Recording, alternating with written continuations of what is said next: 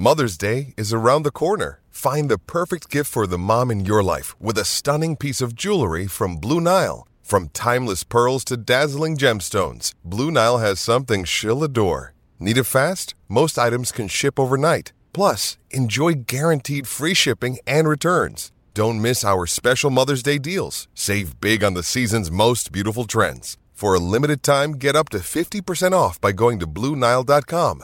That's BlueNile.com. When you need mealtime inspiration, it's worth shopping Kroger, where you'll find over 30,000 mouthwatering choices that excite your inner foodie. And no matter what tasty choice you make, you'll enjoy our everyday low prices, plus extra ways to save, like digital coupons worth over $600 each week. You can also save up to $1 off per gallon at the pump with fuel points. More savings and more inspiring flavors make shopping Kroger worth it every time. Kroger, fresh for everyone. Fuel restrictions apply.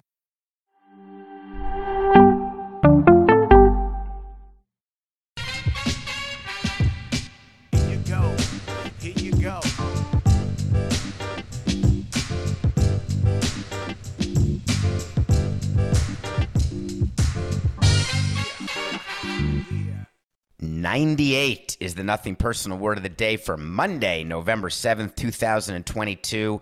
98 days until spring training. Pitchers and catchers report. I'm calling it February 14th, Valentine's Day. You've got 98 shopping days. I guess if you shop Sunday, which you can on the Intergoogle. 98 days. The Major League Baseball season came to an end on Saturday night with the Houston Astros winning the World Series in six games as imagined and predicted by me. I can't say that any other predictions went very well for this season, but I did have that one nailed. Astros in six. And I predicted that right in the seventh inning of game six. So that is a winner. Astros in six. So every time a baseball season ends, I laugh to myself about the times we've had and the subjects that we've covered on this show since pitchers and catchers reported, and then the position players come, and then the first spring training game, and then opening day to the All Star break to playoffs. And I think about all the things that have happened, and that next year is so soon. And I know you know this, so just remember next season doesn't mean next year. Don't say next year. It's only 98 days. You know how when someone's elected president, you talk about the first 100 days, and that's what they're trying to accomplish right in the beginning of their presidency or when you take over a company or get a new job. You're supposed to outline your first 100 days on the job, what you're trying to do, how you're going to do it, who you're going to meet. I had a 100 day plan when I moved to Florida from Montreal, and I still carried around all the people and business leaders I was supposed to meet and get to know who were going to help us get a stadium one day 10 years later. So it's fewer days than that until next season starts, but I'm not willing to put a bow on this season until the end of this segment. This is the final segment of the 2022 season. Don't you fast forward. Some interesting stuff happened. I'm going to end at the end. Sometimes they say when you're doing a recap, you should end at the beginning and start at the end. I'm going to start at the beginning and end at the end, which is the Astros winning game six on Saturday night. The beginning of our story is way back in February and March when there was a lockout. Do you remember when the season was going to get canceled by Rob Manfred, who was hitting golf clubs in Jupiter where the Marlins spring train using my old office? Will the players ever play? All of the rancor that existed between players and owners, and whose fault is it? What's going to happen? And then, boom, there was a collective bargaining agreement. And then, whoosh, spring training started all of a sudden. And then, bam, there were games, and they had to push. Remember when Rob Manfred canceled a week of games? Oh my God. It's the end of the world as we know it. All right, we'll just extend the season by a week. We'll be fine. Players have to be play- paid 162 games. No problem. We'll play 162 games. Wait, the owners won't pay the players for playing 154 games. They won't pay them 162 games worth of salary? Nope. So we started the slog of 162. Season started off like a bat out of Hades for the New York teams. Mets and Yankees were on fire. This is before we thought the Judge was going to hit 62 home runs. This is when the Yankees were going to win 162 games. Best team in baseball. It was a love affair with the New York teams. The Los Angeles Angels were playing well. The Dodgers were winning. All of that was happening in the beginning of the season, and everyone was writing articles. This is the renaissance of the coasts. That was a good one. It's like in football when there's a 3 and 0 team. Oh, they're going to be the Dolphins from 72. They're going to go undefeated. So the season gets underway and storylines develop. Managers get fired. The Philadelphia Phillies fire Joe Girardi. Joe Maddon gets fired by the Anaheim Angels of Los Angeles. Amazing how long a baseball season is and then how fast it goes. Albert Pujols steamrolls towards 700 home runs. Steamrolls? Come on. he was terrible. Do you remember when Miguel Cabrera and Albert Pujols were added to the All Star game in July? Does that seem like a long time ago? August, September, October. Wait a minute. That's three and a half months ago. It's nothing. They were added to the All Star game because Rob Manfred said, you know what? I have an idea let me have the power to name legacy players to an All Star game. And everyone was so excited because neither Pujols nor Cabrera deserved to be an All Star. And then after the All Star break, oh my God, Albert Pujols was hitting home runs as though he were a young child again. So he's barreling towards 700. All of a sudden, the Yankees can't win a game in one of the summer months. Fire Boone, get rid of Cashman. The Mets are running away with their division. Steve Cohen was so happy because his team went over the, his own tax, but they were winning. And then they were trumpeting Edwin Diaz, and everything was great in Citi Field. Even the chop shops were doing the anti chop so they could bury the Braves all around Citi Field. And then, wouldn't you know it, the Mets stopped winning, the Yankees stopped winning. The Yankees held on to win their division. Didn't win 100 games. Who can even remember what the Yankees did in the regular season? Everyone's still focused on the fact that the Yankees got swept by the Astros in the LCS. Yankees, 99. Who did the Mets lose to in the postseason? Quick. Who did they lose to? Do you remember? Yes, they did. The San Diego Padres. Oh, yeah, the same Padres who lost to the Phillies to win the pennant. The Mets didn't even make the LCS. Aaron Judge, 62 home runs. Every at bat they cut into. Do you remember that moment a month ago? They cut into every show into a college football game to show Aaron Judge's at bats, and he just got to 62 and ended it at 62. Roger Maris Jr. was happy.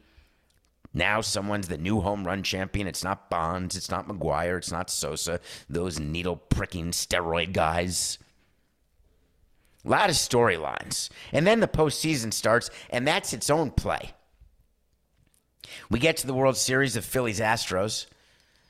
All I did was picture Joe Girardi the entire playoff run. Despondent. That was going to be me. Am I getting a pennant ring?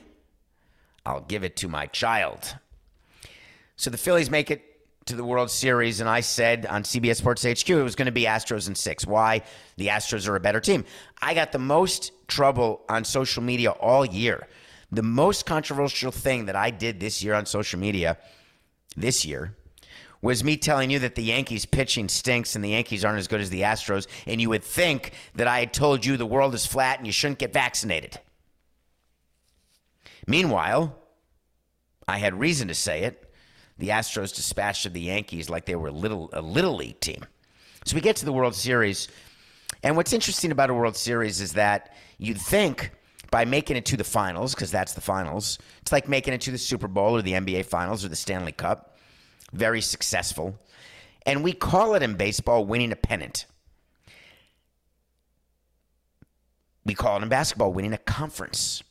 But there's some sort of cachet, right? The Giants win the pennant. You've heard that. The shot heard around the world. I never really understood why winning the pennant was a big deal until I won the pennant and then realized it's a very big deal. However, What I was quickly taught by the erstwhile oldest manager to win a World Series, trader Jack McKeon, who won the World Series in 2003 at 72. He is now in his 90s. If you can do the math, you should do the math. His record just got broken by Dusty Baker. I think Jack McKeon is going to treat it better than Kareem Abdul-Jabbar is going to treat losing the scoring record in the NBA, the all-time scoring record to LeBron, which is going to happen this year. And Kareem has not been exactly excited about not being the all-time scoring champ anymore. Jack didn't want to lose the record, but when he saw the Astros and saw Dusty Baker was managing the Astros, he said, "Sparky, God damn it, Sparky, Baker's going to win the World Series. Let him win it last year." He wanted him to beat the Braves so badly last year because then Jack would still, in theory, hold the record or they'd be tied for the record. And Jack wasn't being petty. It's cool to be in the record book. Do you know who says the expression records are meant to be broken? The people who break the records. There's nobody who has a record who says, yeah, my record was meant to be broken. Now, PR says you're supposed to say that. You're supposed to be a gracious loser. I just want to say that, like what uh, the Phillies said the other day, this weekend, you know, that's a very good team there, and we're so happy for Dusty. And, you know, we're ready to come back next year. We're going to use this experience to make us better. Those are all platitudes that are said by losers. And believe me, we're all losers. Every team who doesn't win the World Series, you're a loser. Period. Someone asked me when I got voted off first on Survivor in season 28, are you embarrassed to be the first boot? Were you embarrassed to be the first one off? And I asked in response, and this was Jeff Probst who asked during the reunion. My answer was, what exactly is the difference between being the first one off and finishing in second place? And his answer to me off screen was, well, you have a chance to win if you finish in second place, if you're in the final round, the final tribal. But if you're voted out first, you don't get a chance to win. I said that is a really interesting way to put it. Conversely, I would argue, those people had to spend 38 extra days, or it was 35 days. I was there for three, so 36 extra days, tired, hungry, anxious. The Philadelphia Phillies had to play ball for an extra month, wear and tear on their pitchers. Of course, it's great they had a chance. That puts them in a better position than the other teams who didn't win the pennant. But guess what? They lost.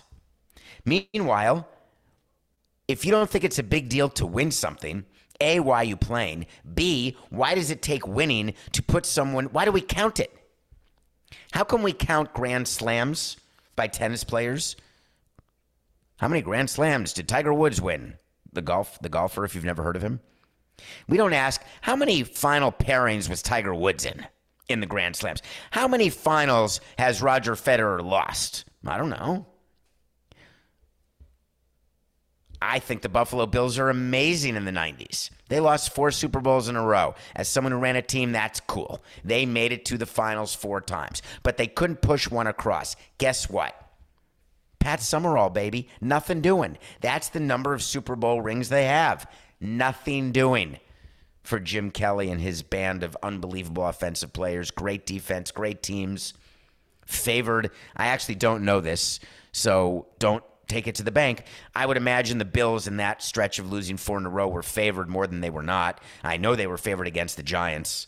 I think they lost to the Redskins as well. I don't know if they would have been favored, but I assume so. They were the best team. Losing stinks. Don't pay attention. Anytime losers are interviewed, they're all very gracious. Don't pay attention. Dusty Baker was interviewed after the win and talked about what it meant to him. Everybody universally was happy for Dusty Baker. Everyone was happy for the World Series MVP. Quick, for a dollar.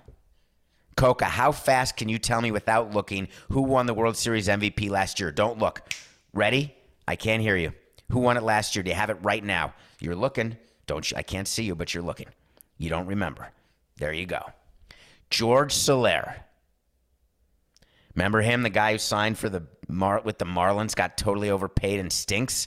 To be a World Series MVP, guess what happens? You just have to get hot for that series. Jeremy Pena is the rookie shortstop. He won the World Series MVP, but he was hot for more than a series. He also won the League Championship Series MVP. That means he was hot for two series. Wait a minute, he won a gold glove this year. That means he played well defensively all year.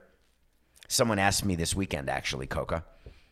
Uh, we had four nothing personal sightings today on Marathon Sunday, which I thought was interesting.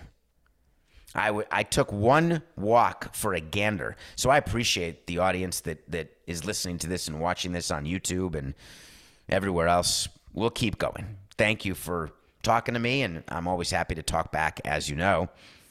Had a nice conversation with one of the people, wanting to know what I was going to say about the Astros on Monday's show. Well, here it is. The Astros are a dynasty. Jeremy Pena is an all-world rookie shortstop who gets to play for 700 grand for the next 3 years for the Houston Astros, who just finished their fourth World Series in 6 years, their second victory. Don't talk to me about redemption. That's been the theme of everyone this weekend. The Astros have redemption. Cuz they banged on garbage cans and used buzzers and all the other stuff they may or may not have done in 2017. Now they won it fair and square. I got another one, Coca. Quickly, how many players on this year's Astros team played in 2017? Any idea? F- quicker. Nope. Not true. It was five. That's it. Justin Verlander is one. Jose Altuve is two. Lance McCullers is three. Yes, he was on the 17 team. Alex Bregman is four. And Yuli Gurriel is five. That's it. Five out of 25 from 2017 are still on the team six years later. Nah, but the Marlins are the only team who trades players away and gets rid of players. No, not true. Every team does. Except when your team wins, you don't notice. No one's crying for Carlos Correa right now. The Astros all world shortstop who they let go to Minnesota didn't sign him as a free agent. Why would you sign a player for 30 million a year when you can have a player for 700 grand a year. The Astros are the large revenue team that we are jealous of. The Rays are the small revenue team that we are jealous of. What do they have in common? They both win. Plenty of teams spend money, plenty of teams don't. I was always jealous of the winners. Always jealous that the Astros were willing to lose 100 games three years in a row to really tank. They're the original tanking team, and boy, did they do it right. They're a dynasty. I don't care what you're reading anywhere else. I don't care what anyone else's opinion is. The Houston Astros of this six year period are to be talked about and potentially on the podium of some of, of the three best teams over a six year stretch in history with different players. The game itself, game six, was quite interesting back in Houston. I like when Fox shows all the celebrities there and who's who and what's what. Little shot of Kate Upton. There's Miles Teller for the games in Philly. He became Miles Teller from Goose's son in Top Gun Maverick, the guy from Whiplash, the guy from uh, So You Want to Have a Second Date, or the second date, or the first date, or the longest ever first date. That was a good romantic comedy where two people get stuck on a first date and there's a snowstorm and they have to uh, spend the next week together or something. I bet you can imagine what happens. He's been in a bunch of great movies. And uh, so they show him on TV.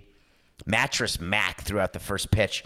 I would not have allowed Mattress Mac to throw out the first pitch if I were the major, if I were Major League Baseball. Keep in mind, MLB during the postseason decides anthems, first pitches, all of that, rainouts, rain delays. It's all MLB. Mattress Mac is famous because he bets on baseball. He bet $10 million on the Astros to win the World Series at a blended rate of plus 750. And guess what? That means he won $75 million. It's the largest ever bet, largest payout. I was wondering how that works. Does it just get wired into his account, or does he have to take duffel bags to the cage and all the Vegas casinos? I cannot tell you how heavy that would be. Every time you see a movie and there's like ransom money in a in a satchel, money is way heavier. I asked, this is upon information and belief. It's way heavier than they'd have you believe in the movies. He would not be able, like in Ocean's 11 when they're walking out with those duffel bags of money like it's nothing. No. You can't walk out with 75 million bucks in cash. A, where would you go? Like, that's a lot of mattresses he'd have to hide it under. That'd be a hell of a promotion. I've taken 60 of the $75 million and I've sewn it into mattresses in various amounts. Some mattresses have zero, some have 10 grand, some have 100 grand. I wonder how many mattresses he'd sell other than his promotion, which is buy one and I'll pay you back. If we win it, you'll get your mattress for free. But if not, then you have to pay for it. But I've still sold them.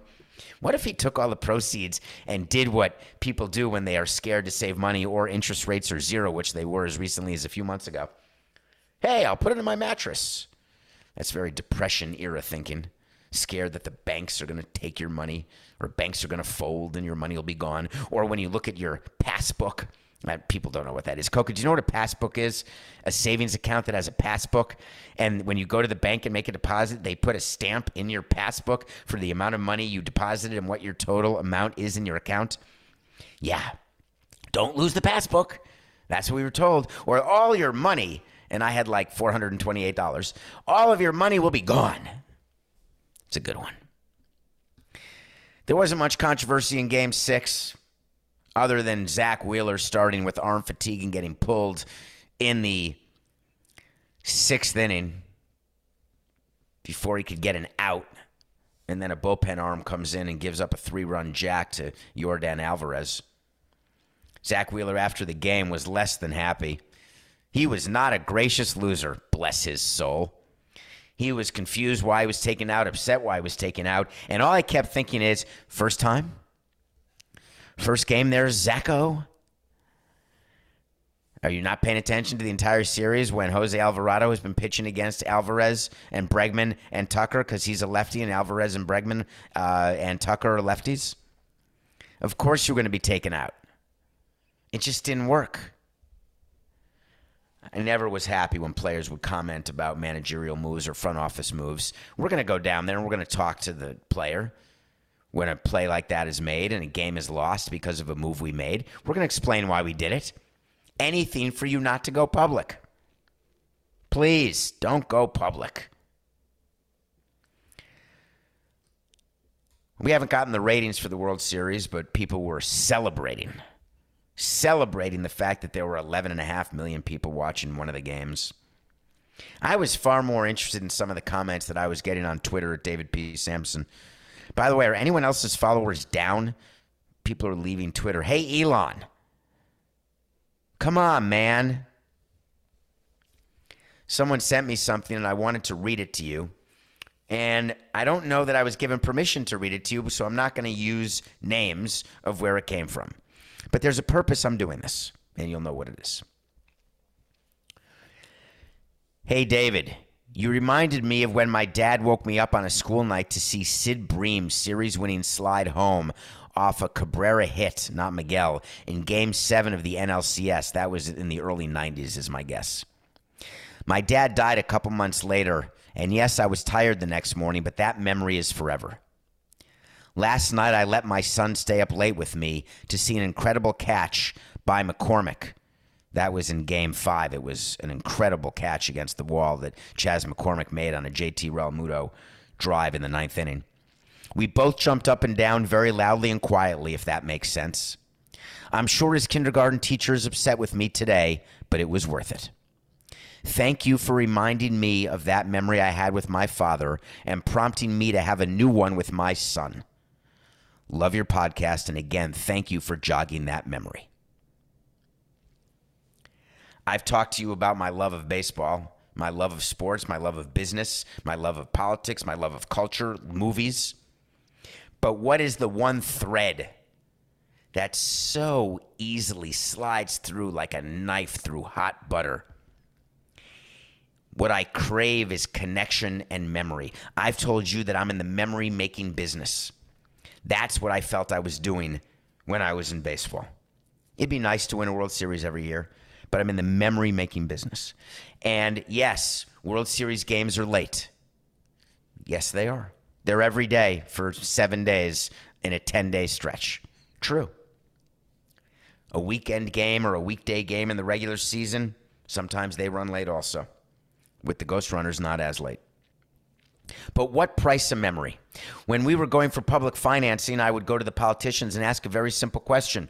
And I would do it in a very unassuming way. Hey, just tell me about your first experience in sports, the first game you ever went to.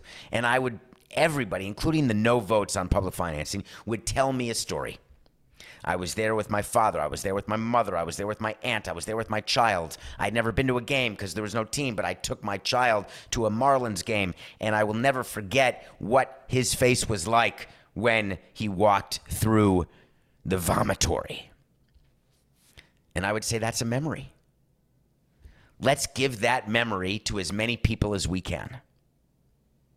I don't apologize for being in the memory making business. I don't apologize for the way I went about it or for the results on or off the field.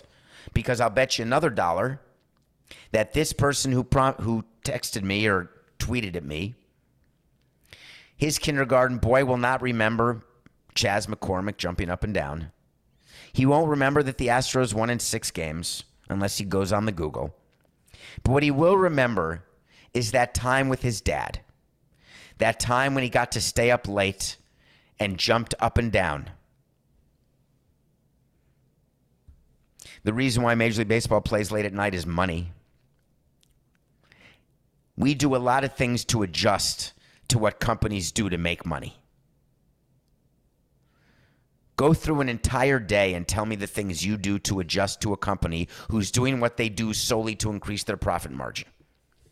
Line management, pricing of goods, dynamic pricing of goods, menu selection, seat selection on airplanes, luggage allowance, public transportation.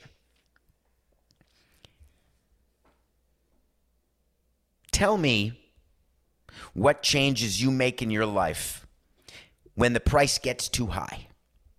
You say, you know what, that's not worth it anymore. Can't afford that. What you're saying is that you need the money that you were going to spend on X, you need it for Y. I argue that the memory making business can be free. You don't have to go to a game with your child, you could watch a game. And yes, it is past a child's bedtime, but it's an accommodation. The memory will always be worth the exhaustion because the latter is the only thing that ever goes away. The former will stay forever. In 98 days, we're going to be back talking about next season. There'll be things that we talk about during the offseason where free agents are going to sign. Before we get to any of that, we're going to tie a bow in my wait to sees. Wait to sees when I tell you something's going to happen. If it happens, I revisit it. If it doesn't happen, I revisit it. I want to be credible in your eyes. I want you to know that I'm wrong. Plenty. On February 17th of this year, I said that Matt Harvey will not pitch in 2022. Bingo. He didn't. Then on March 14th, I made all of you very upset when I said the Mets are not going to make the NLCS. That was the middle of spring training. They must have signed a player. They must have done something big that day. I said the Mets will not make the NLCS. Yes, they did not. Sorry, I told you before first pitch of the first game they weren't going to do it. That same day, I told you that the Mets aren't going to go over the Steve Cohen tax. Remember that tax from the collective bargaining agreement? The special tax. How cool is that? A tax named after yourself? I was wrong. He went over the Steve Cohen tax. You got to be happy if you're a Mets fan, don't you? You have to be. I mean, they didn't win the division. They got eliminated too early in the playoffs in your mind. But man, you've got an owner who's spending. That should be all you care about. The next day, on March 15th, something happened with the Padres, and I told you that with all the things they're doing, the Padres are going to miss the postseason. How did I do? Nope. Then on April 6th, I did my predictions. I'd like to tell you now that the predictions I made for the 2022 season were so bad that there's a chance they were my worst ever. I gave you four over unders, didn't come close. I said the Brewers would win more than 89 and a half games. Bet it. They're going to win that division. They won 86. Eh. I thought AJ Hinch had turned the corner with the Detroit Tigers and they would be the most improved team and that their over under was only 78 and a half and they're going to finish 500. Bet it. Eh, they won 66. I told you the Guardians didn't have a chance in the AL Central. I love Cleveland, but the White Sox were going to win that division in the middle of April.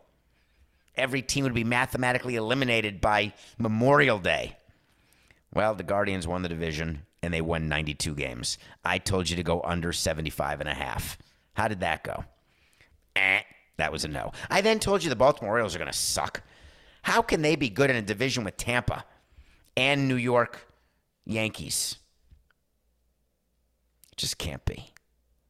The Orioles won 83 games. The over under was 61. And I said go under. Nope. I told you your MVP would be Vladimir Guerrero. Nope.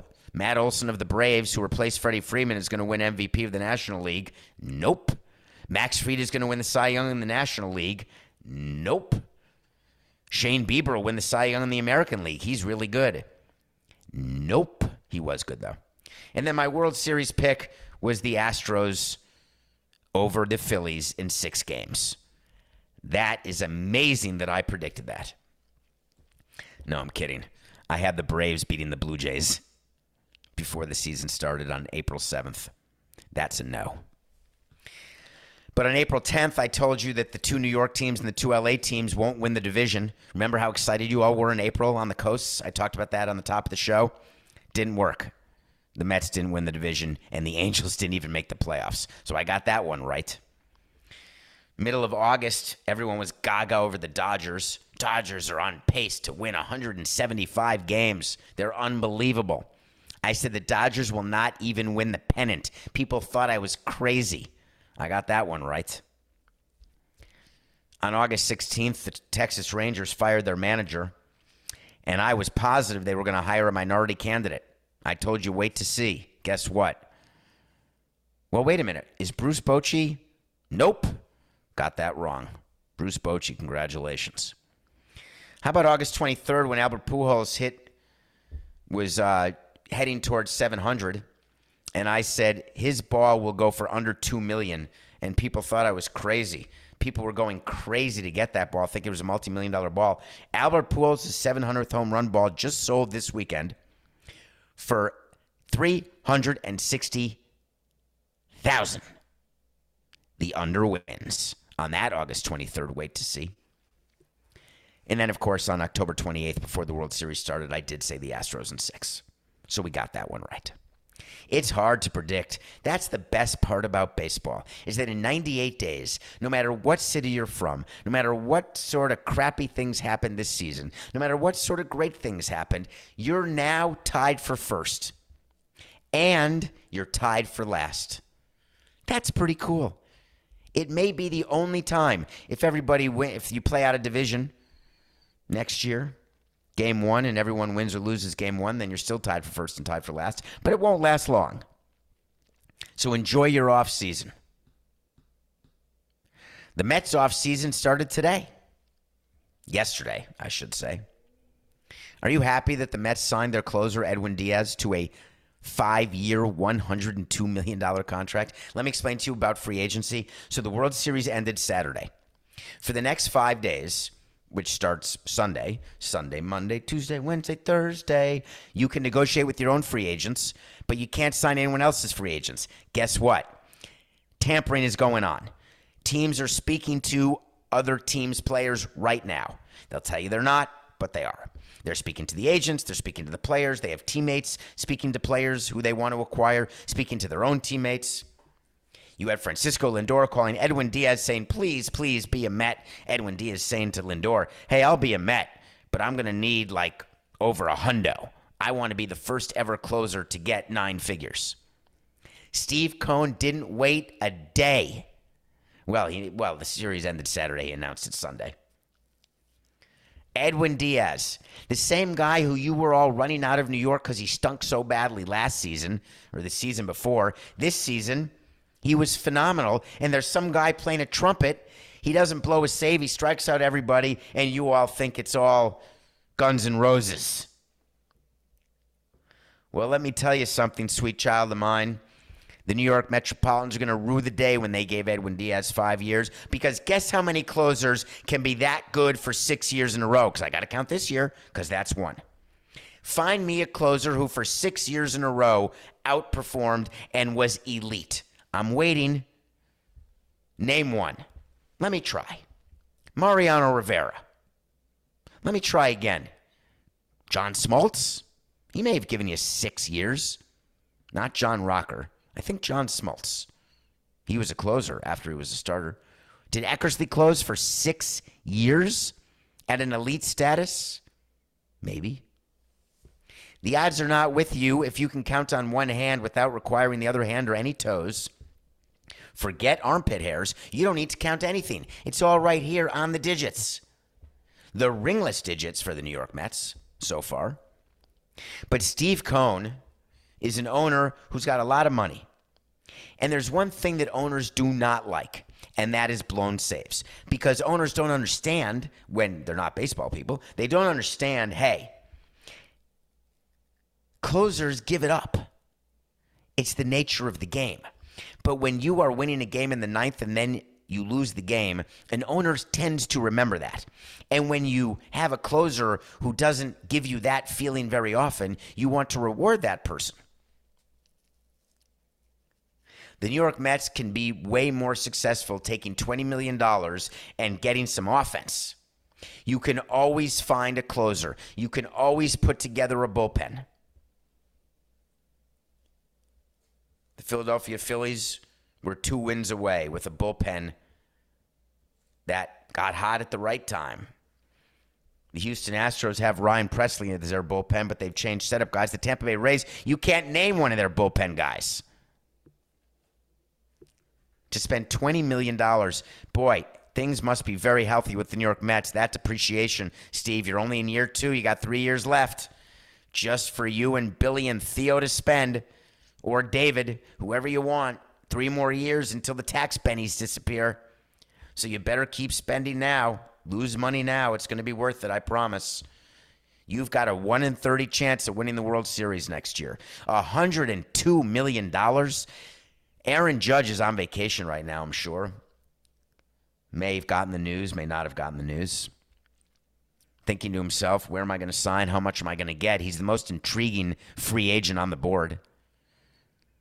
Aaron Judge is being rumored to get anywhere from 250 to 350 to 450 to 550. Yahtzee. He bet on himself. You're going to hear that. If I had a dollar for every time someone in the media says, Aaron Judge bet on himself and he won. Okay. Make sure you tell us all the times players bet on themselves and don't win. Make sure you tell me all the times that players sign long term deals when they're young and you think it's team advantageous and it turns out to be way more player friendly than you thought because that player got hurt or that player stopped performing at those levels. But owners right now, they're on a kick, man. It's an analytic kick. It's got to be an analytic kick of, hey, sign these young guys. Sign Julio Rodriguez to 10 years. Give Michael Harris the second eight years, five years, 10 years. Acuna, Albies, Riley, Strider. Those are all Braves. That's what happens when you're a public company, owned by a public company. Give me cost certainty or give me death. Such a copycat league. Aaron Judge. What are the Yankees going to do with him? Brian Cashman met the media after this season ended yesterday or the day before. I don't know if you saw a video of it, man. He looked despondent. He has no contract. Now, contracts end at the some end on October 31st we would have our contracts with baseball people end on October 30th, and then a new contract start the 31st, or have it end the 31st. New contract start November 1st, because GM meetings are always the first week in November. This year, they're between the 8th and the 10th in Las Vegas, and you need to have a GM. So if we have a GM who we're going to get rid of, you want to have the new one in place. Brian Cashman has no contract with the Yankees. His contract is up. Has he been told by Hal Steinbrenner? Don't you worry. Do the end of season press conference. You're still with us because it's November 8th or 7th, whatever day today is. I can't remember. Today's the 7th, which means he spoke to the media on the 6th or the 5th. I promise you, Brian Cashman's contract, maybe it goes till December 31st. It's a very silly time to have a contract go with the calendar year. Brian Cashman had no choice but to meet the media, but for what? To say that, hey, we gave it all we got. We're going to keep going. We've got an owner who cares only about winning. That guy, Aaron Judge, boy, he's going to make a lot of money. Hal Steinbrenner will not let Aaron Judge go anywhere else, but he should. All the rumors, this is when you're going to start hearing all the baseball people, everyone who's got a computer and everyone who's got a keyboard and fingers. They're going to give you predictions of how much money players are going to make. Aaron Judge is going to make $350 million over eight years. I made that up. I don't know if anyone said that yet. I told you I thought he'd make 300 over 650 a year. The Yankees would be absolutely insane to go over six years, but they may want to spread out the luxury tax bill, which is why you go eight years. But he's not going to be productive for eight more years. Aaron Judge is 31. Jacob DeGrom is going to be a free agent. I can't believe it. I can't believe the Mets are going to be forced to overpay for him. Love you, Jacob. But if you're not giving me 30 starts for 40 million, then what are you doing? If you're starting 20 games, that's two thirds. That means your real effective salary is 60 million if you're getting paid 40. Is that worth it? Are you a 60 million dollar pitcher? Two million a start? You better be damn good, and I don't mean five and dive. So New York has a lot of stories. You're going to hear a lot about the sale of franchises this offseason. The Baltimore Orioles are for sale. The Los Angeles Angels of Anaheim are for sale. The Washington Nationals are for sale. The Phoenix Suns are for sale. The Washington Commanders are for sale. Oh my God. The commissioners are jumping all over themselves to make sure they put articles about out about minority people buying into teams. It took the NFL exactly one minute to give you the rumor that a minority will buy the Washington Commanders. And then the next day, Danny Boy said, Hey, I want $7 billion. And then all of a sudden, the turtle went back in the shell. So you're going to read about all this stuff. There's never a shortage of topics here on Nothing Personal. That's for sure. I'm going to give you a wait to see about one free agent who I have a small issue with because he's represented by Boras. And somehow Boras convinced him, hey, I promise, just take a one year pillow deal with Minnesota and we're going to get you paid. Well, he went to Minnesota. He was fine. He was fine. Rumors are he'll get 275 million over nine all of a sudden, or 327 over 10. And the reason they're telling Correa that, they meaning Scotty Boy, hey, you don't have a qualifying offer around your neck anymore. No one's going to lose a draft pick. Remember that if you sign a player who has a qualifying offer, you have to give a draft pick to that team. That's a way to compensate low revenue teams from losing great players and great free agents. It doesn't work. I'll give you a wait to see right now. The rumors of Carlos Correa getting 275 million over 9 or 327 over 10, take the under. All of these players, someone's going to get left out. And if I know the owners, like I know the owners, they're going to look at Scotty and say, "Hey, you want to do another one year deal with Carlos? Because that's what we're going to do. How about another pillow? And then Correa will look at Scotty Boras and say, Holy crap. Everyone else is getting paid. Xander Bogaerts got paid. Trea Turner's going to get paid. They haven't gotten paid yet, but they're going to get paid. Lindor got paid. Damn, Javi Baez got paid. Marcus Semien got paid. What about me? Come on. Give me the money. Take the under. We'll be right back. The 82 game preseason is in the books, and it's finally time for the real season. Don't miss out on any of the NBA playoff action at DraftKings Sportsbook, an official sports betting partner of the NBA. From the play in tournament through the finals, DraftKings Sportsbook has you covered with same game parlays, live betting, odds boosts, and so much more. From what you've seen so far, do you think there'll be a first time winner of the NBA championship? If the Pacers, Clippers, Suns, Magic, Pelicans, or T Wolves win, you win at plus 650.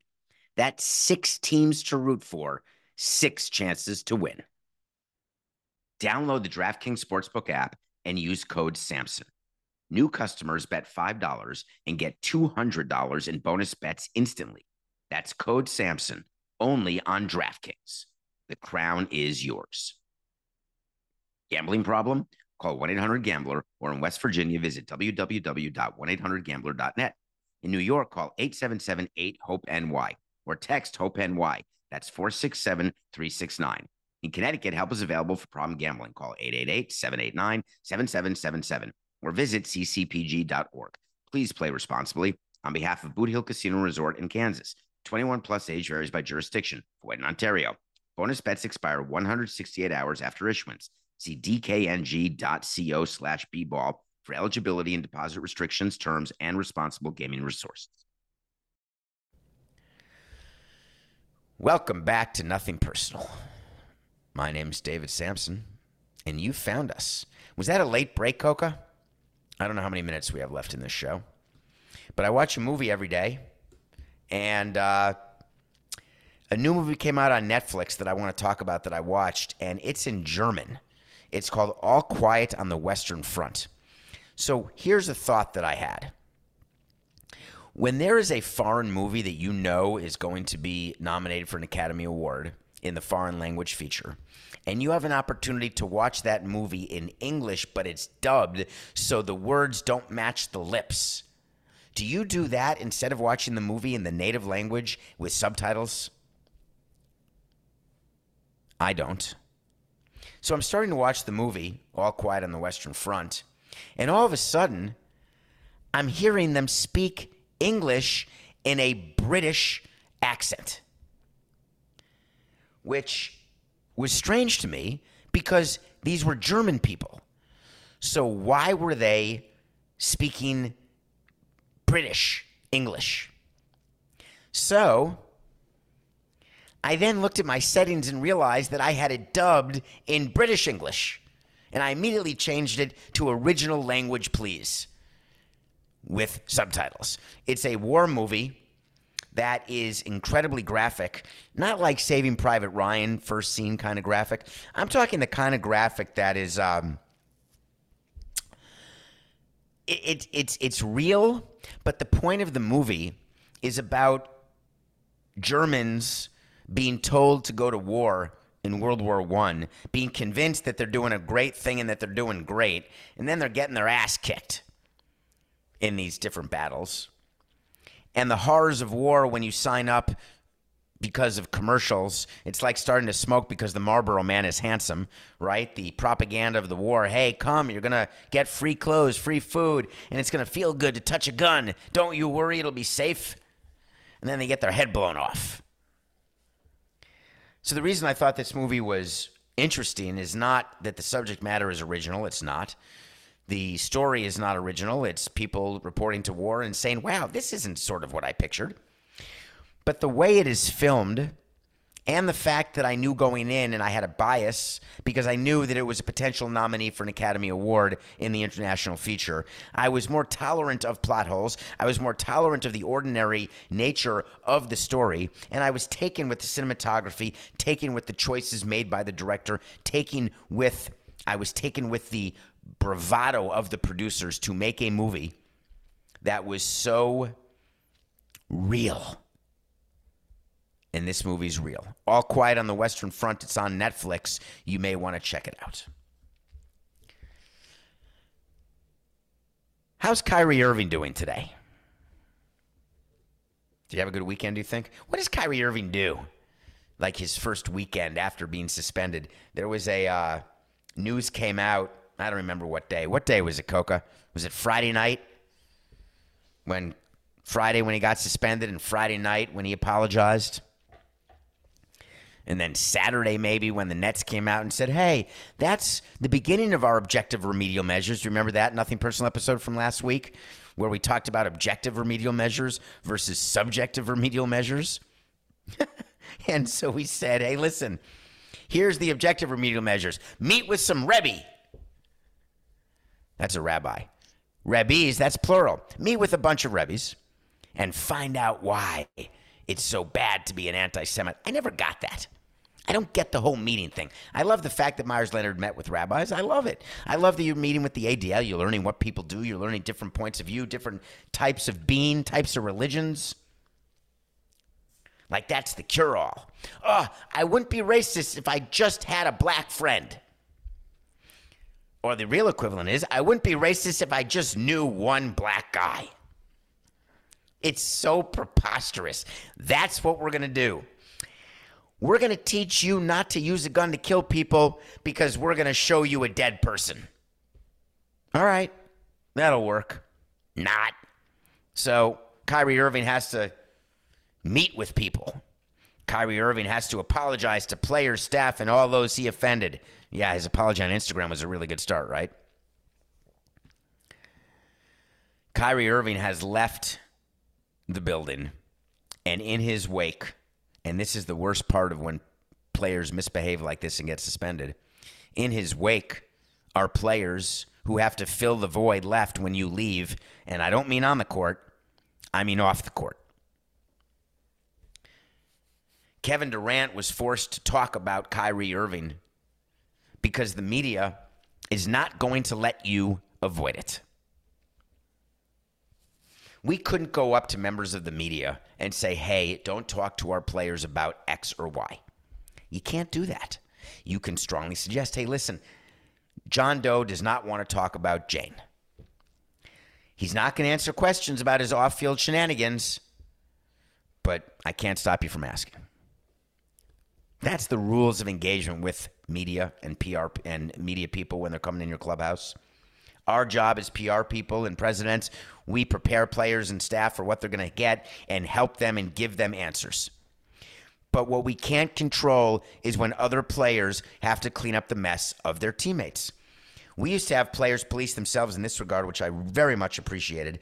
When a player would have a bad game and that player would refuse to meet the media, and the media had to get quotes from somebody.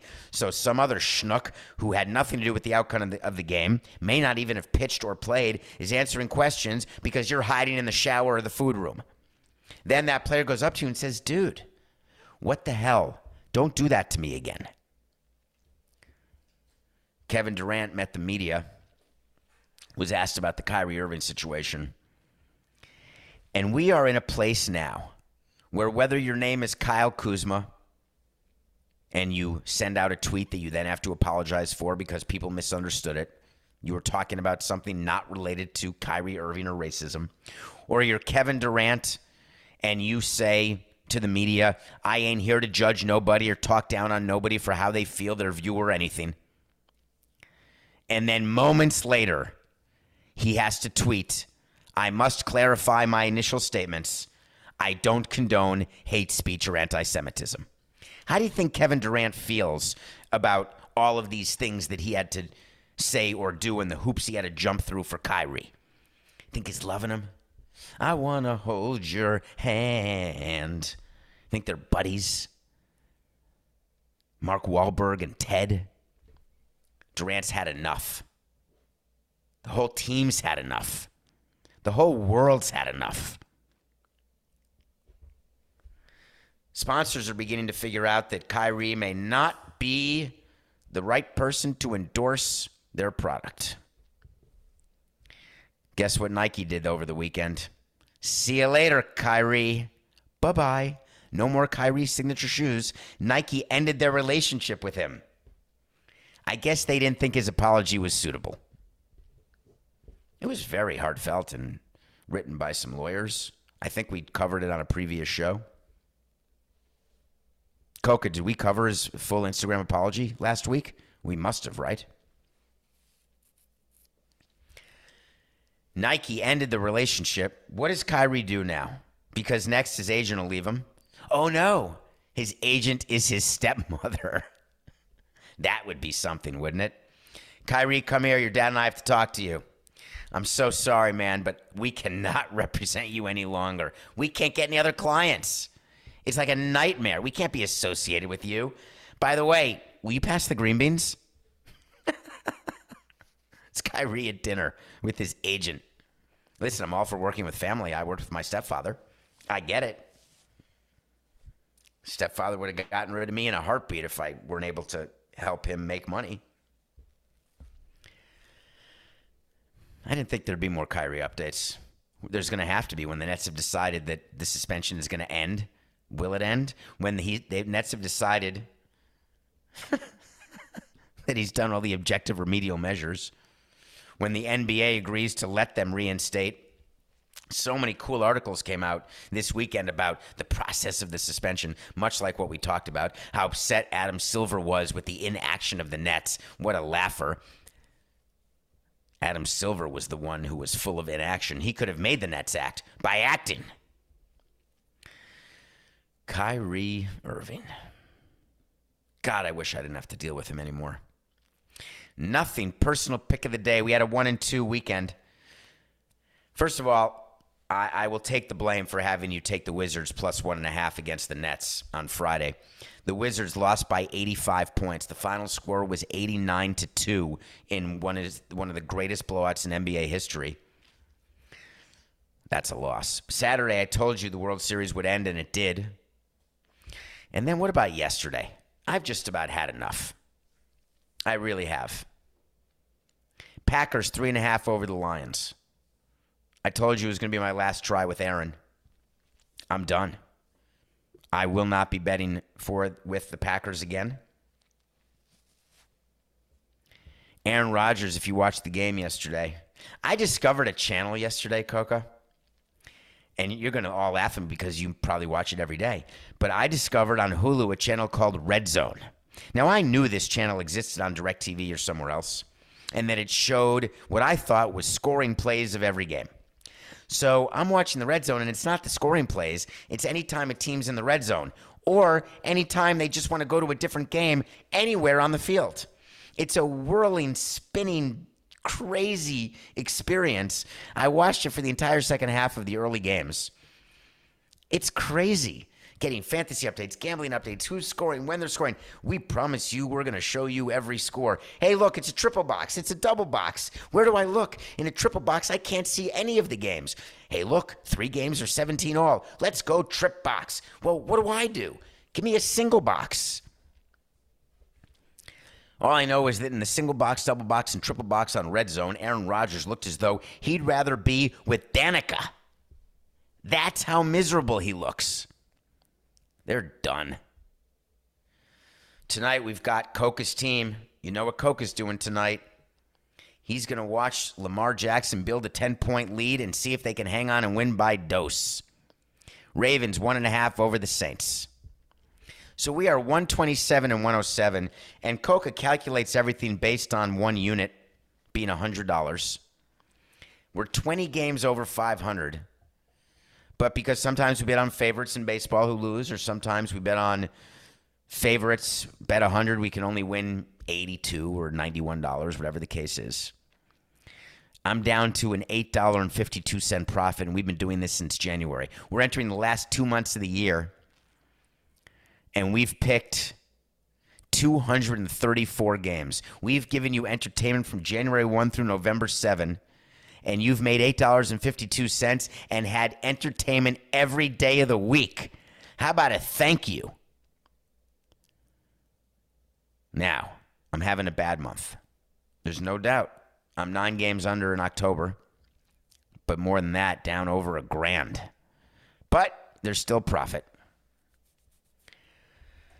All right. How about this story?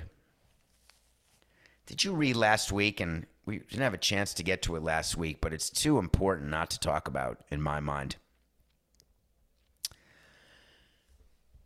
Did you read about the San Antonio Spurs player named Joshua Primo who got released?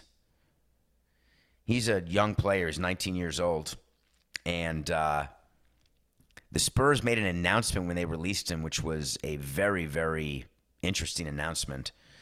They said that it's in the best interests of the team and the player that we release Josh Primo from his contract. And I thought to myself at the time, something obviously acute happened. But when something happens and you release a player, it's really in the best interests of you, the team. It's not ever in the best interest of a player to get released no matter what. If a player has legal issues, if the player's been charged with a crime, whatever is happening, if the player's having personal problems, professional problems, injury problems, mental health issues, whatever is happening so that a player cannot perform or you don't want the player to perform,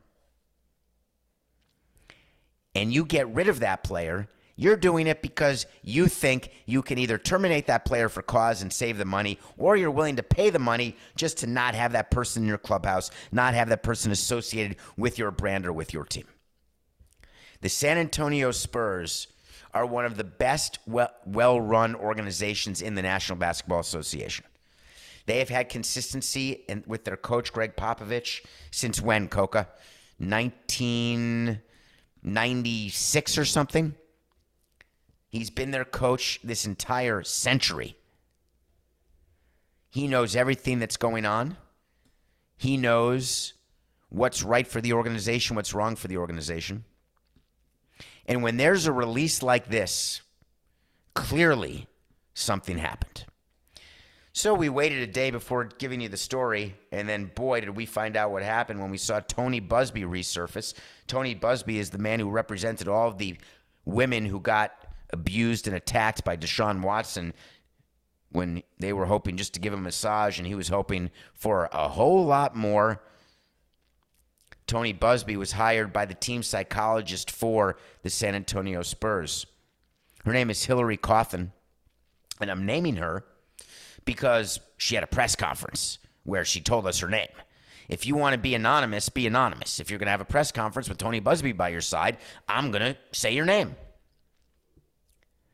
But here's what happened she's alleging that Josh Primo exposed himself to her while she was the team psychologist for the Spurs, and that she told the Spurs about it, and the Spurs did nothing, and then he continued to expose himself during sessions, and that it happened nine times. I've been dealing with sports psychologists for decades. I've been dealing with my own psychologists for what feels like centuries. A couple facts here that are important for you to get out if you don't mind. Fact number one a patient doctor relationship is a mutual relationship. If a doctor does not want to see a patient, the patient does not have the right to be seen by the doctor. If the patient doesn't want to see the doctor, the patient has the right to not be seen by the doctor. There has to be a mutual release, if you will, where both the doctor and the patient say, I want therapy. I'm willing to give you therapy. I want therapy from you. Let's start. But at any time after that initial release, that initial coming together of intentionality, the doctor and the patient retain the right to leave and stop treatment. if a therapist is uncomfortable with a patient, they can do one of two things. They can say to the patient, hey, listen, I'm uncomfortable when you say that, when you do that. In this case, it would be when you do that. Do not do that again, or I will not be able to treat you. He does it again. You say, listen, I'm not sure we need to deal with why you're doing that, but I'm not the right therapist for you. I told you that I wasn't going to treat you. You've now done it twice. You're fired as a patient. That is well within the right of the therapist. Was it accidental? Maybe. Did it happen at all? Maybe. We don't know. But if a psychologist is uncomfortable, a psychologist has the right to not treat the patient, if not the obligation and the duty. But then she said, I told the San Antonio Spurs and they didn't do a thing about it. That gives culpability to the Spurs if that's true. No doubt about it. When you are a whistleblower, you cannot be retaliated against. And she did not get rehired. So maybe there's retaliation too. But the San Antonio Spurs cannot say to her, We don't care what you said. Go meet with that player. No Gregg Popovich led team is going to do that.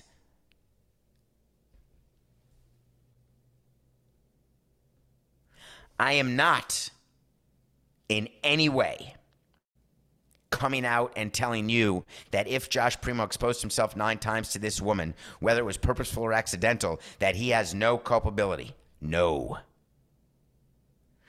I have been in clubhouses before And there's stuff that's hanging out all over the place. It's just how it goes. That's not a therapeutic setting, though. It is okay for the doctor to say, please dress appropriately. Do not wear a towel with nothing underneath. Do not wear gym shorts that are so large that stuff's hanging out all over the place. Do not come naked, whatever the case may be. I can only assure you that in no scenario was there a doctor patient treatment session done inside the clubhouse. It does not work that way. You can have a psychologist in the clubhouse talking to players informally, but formal sessions do not take place in the clubhouse or in the locker room where a player could have been naked during the course of it or been exposing himself. If Josh Primo was doing that, he was doing that purposefully, or there are plenty of men who will say, Hey, how many times do you sit down and your nuts are hanging out? I get it. But then a therapist or anybody you're with says, Hey, your nuts are hanging out. Put them away. And you say, Okay, I'll put them away. And if you don't put them away or they keep coming out, you say, Dude, can you just change your shorts? And most people say, Yeah, I'll change my shorts. No problem. And if you don't change your shorts, you've got a whole nother issue that needs to be dealt with in therapy, not childhood trauma related. And it can't be dealt with by the therapist to whom that you continue to make that mistake with. And the Spurs know this. It's impossible to me that they don't. Gregg Popovich, like Kevin Durant before him, was forced to talk about it.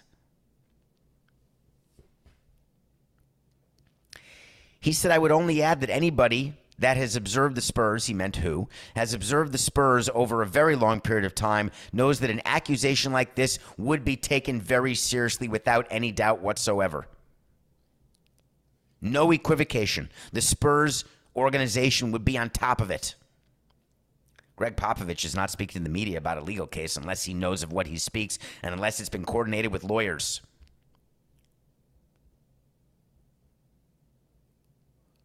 Popovich went on to say, the assertion that the Spurs turned a blind eye to Cawthon's accusations has troubled the team's fans. The only thing I would say to the fans is to consider the statement I just made about how we've handled things over many years. As far as the details, I think they know intellectually, like we all do, that it's in the hands of the lawyers. We can't say anything. That pretty much cuts everything off.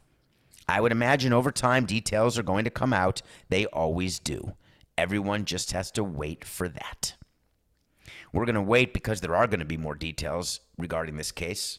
It's a very serious accusation for a f- front office and an organization that has been nothing but exemplary. You don't read about the Spurs doing calendars. You don't read about them being like the Mavericks front office or the Commanders front office. This is the San Antonio Spurs. We all can be better. Well, I am off. We're going to have a. Uh, this show felt a little longer, Coca. I wrote down an end time and I think I'm past it. We are off the rest of the week. We have a mailbag episode for you. I'm going to go check out what this whole F1 thing is about. You'll be hearing from me. I promise you that. But I'm, I don't know that I'll get an interview with Max Verstappen because I don't have a media pass. I'm going as a fan to see what the whole drive to survive craze is. I love F1. I can't wait to see the race.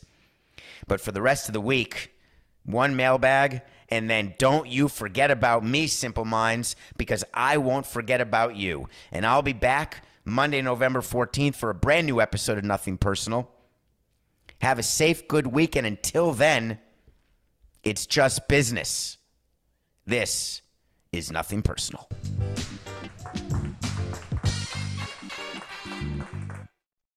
It's happening daily. We're being conned by the institutions we used to trust. The mainstream media is distracting us with meaningless headlines instead of focusing on the harsh realities facing American families. Time is short before something big happens, and that's why so many folks are preparing. They're becoming self reliant by investing in emergency food storage from My Patriot Supply. Go to mypatriotsupply.com and secure four week emergency food kits for each member of your family. Each kit contains tasty breakfasts, lunches, and dinners, averaging over 2,000 calories per day. Save $50 on each four week food kit you purchase, plus get free shipping on Ready Hour four week emergency food kits. You're not ready if it's not Ready Hour Foods. At My Patriot Supply, you can also get solar power generators, water filtration units, heirloom seeds, and survival gear. Order by 3 p.m. and your unmarked boxes ship the same day. Shop MyPatriotSupply.com today. MyPatriotSupply.com.